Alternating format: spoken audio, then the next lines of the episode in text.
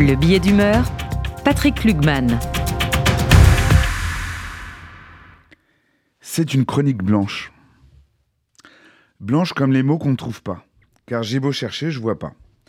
Rien de ce que nous connaissons du conflit israélo-palestinien, rien de ce que nous connaissons des guerres israélo-arabes, rien de ce que nous connaissons des guerres, rien de ce que nous connaissons du terrorisme n'est semblable à ce qui a été découvert dans le kibbutz de Kfar Aza. Des corps brûlés vifs dans leur maison, des femmes et des bébés décapités. 40 bébés décapités. Un bébé, c'est pas un soldat. Un bébé, c'est pas un Israélien. Un bébé, c'est un bébé, merde. 40 bébés, c'est 40 et quelquefois une humanité qu'on a assassinée. Je pourrais m'arrêter là. Je devrais.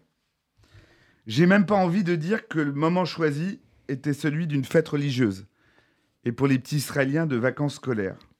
J'ai pas envie d'ajouter que les lieux où ces atrocités ont été perpétrées ne sont pas des bases militaires, qui ne sont pas contestés par le droit de qui que ce soit, ne sont pas des colonies, sont des kibbutz.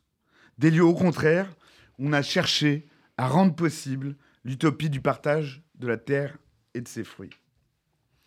On ne trouvera pas, Margot, une confrontation plus absurde, plus totale, plus absolue que l'attaque des milices fanatiques du Hamas sur cette jeunesse qui participait à un concert pour la paix ou contre ses familles et leurs enfants qui cultivent un idéal pacifique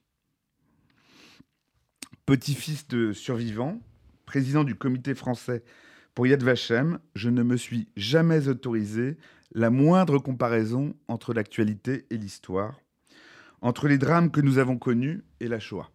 Jamais. Mais les faits sont là, et là, je ne vois pas comment on peut faire autrement. Les observateurs évoqueront des massacres. Un historien comme votre chroniqueuse dira qu'il s'agit de pogroms, de pogroms au cœur du XXIe siècle et au cœur d'Israël. Le juriste devrait parler de crimes. De crimes de guerre, bien sûr. Car on oppose constamment le droit international à Israël, et parfois à raison. Mais pourquoi diable? Personne ne vient qualifier avec les mots du droit ce qui se passe sous nos yeux. J'affirme que les exactions commises par le Hamas contre la population du sud d'Israël entrent possiblement dans 8 des 26 cas reconnu comme constitutif de crime de guerre par le statut de la Cour pénale internationale. Je vais plus loin. Relisons la charte du Hamas, son article 6. L'heure ne viendra pas avant que les musulmans n'aient combattu les juifs, c'est-à-dire que les musulmans ne les aient tués. C'est un plan d'extermination. Si on estime que l'assaut de samedi matin obéit à sa mise en œuvre au moyen d'une attaque généralisée ou systémique, visant au meurtre, à l'extermination ou à la déportation, alors ce serait au sens du droit international un crime contre l'humanité qui a été perpétré. Un crime contre l'humanité, contre ceux pour qui cette notion a été forgée, et dans le pays qui leur a été donné pour que cela ne soit plus jamais possible. Never again is now, ai-je lu sur les réseaux, et si c'était vrai. Le 21 septembre 2023, dans les colonnes du Monde, le procureur spécial pour l'Ukraine, Johan Soufi, déclarait Pour rester crédible aux yeux des pays du Sud global, la CPI, la Cour pénale internationale, doit faire de la Palestine une priorité de sa politique pénale. Rester crédible aux yeux des pays du Sud.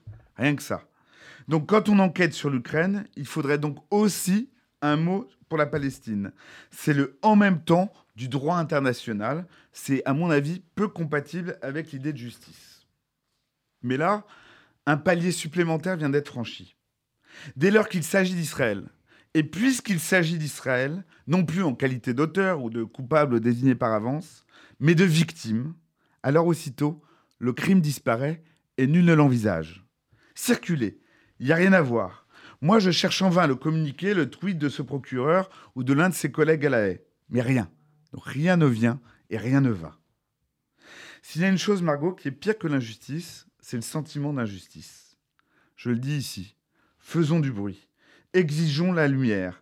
Refusons de nous taire sur ce qui s'est passé à Kfar Haza et dans les localités avoisinantes. Souvenons-nous de cette injonction venue de tréfonds des temps.